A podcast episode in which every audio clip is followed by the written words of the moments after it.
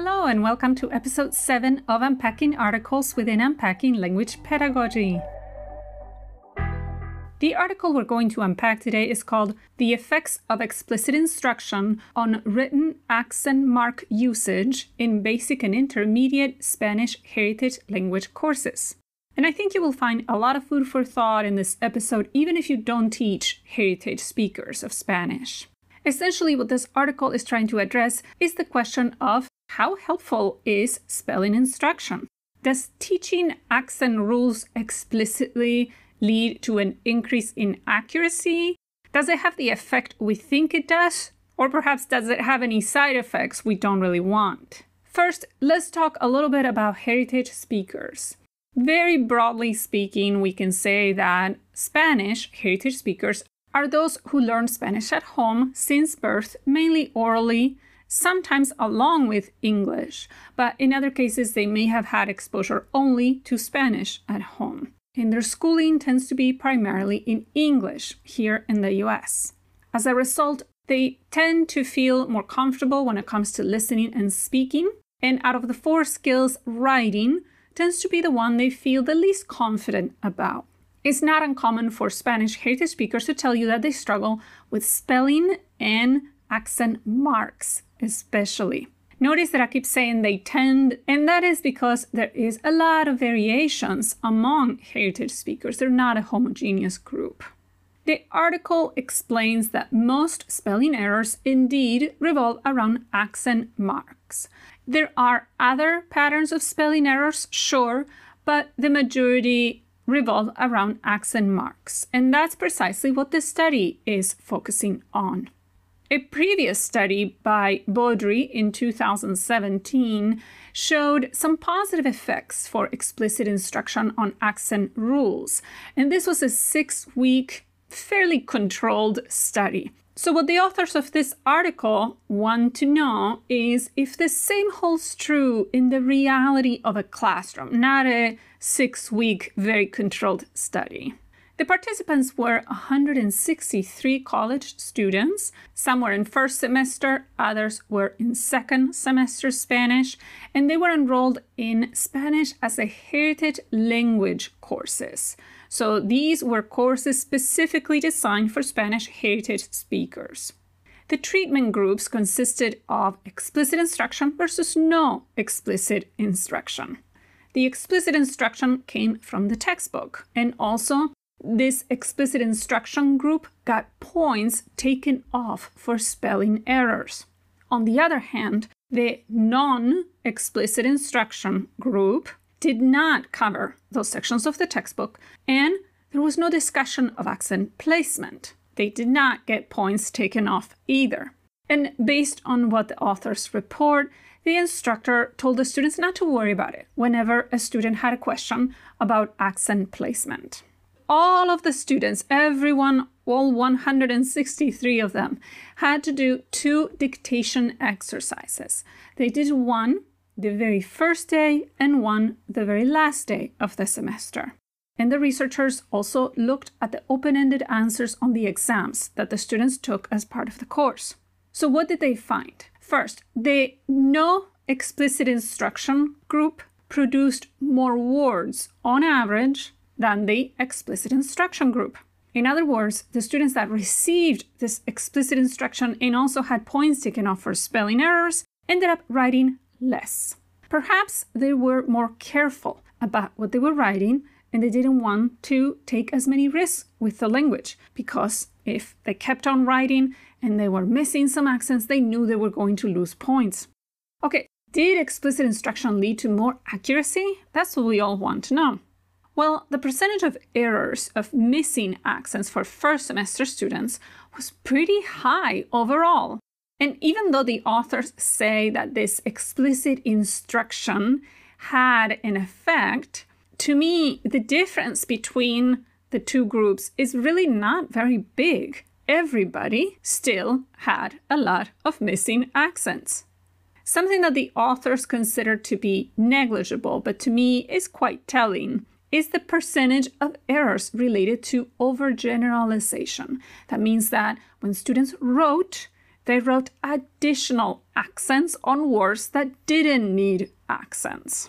And the explicit instruction group, they had much higher rates of overgeneralization than the no explicit instruction group.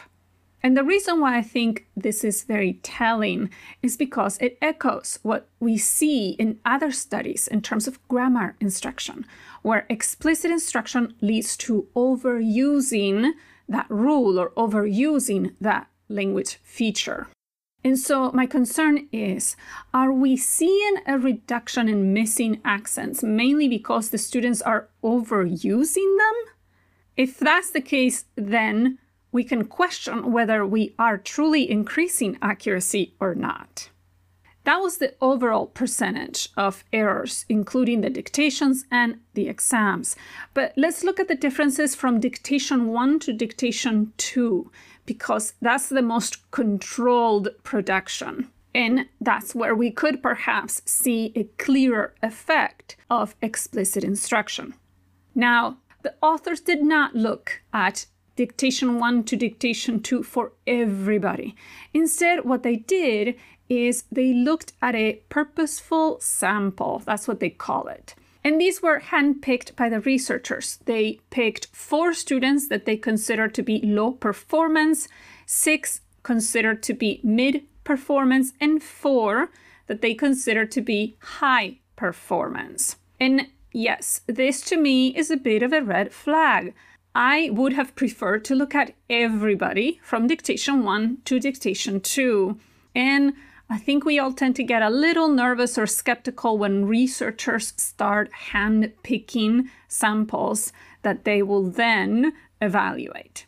Why not consider everybody? And then that way we sort of remove any potential bias when selecting these samples.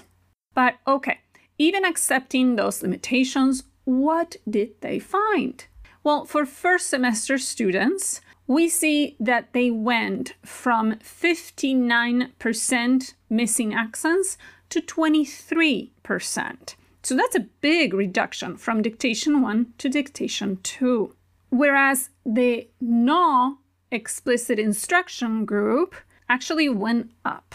So we can see a clear effect for explicit instruction. But again, part of what I wonder is this overgeneralization. I have to ask once again are we seeing this reduction in missing accents because the students started adding accents to everything?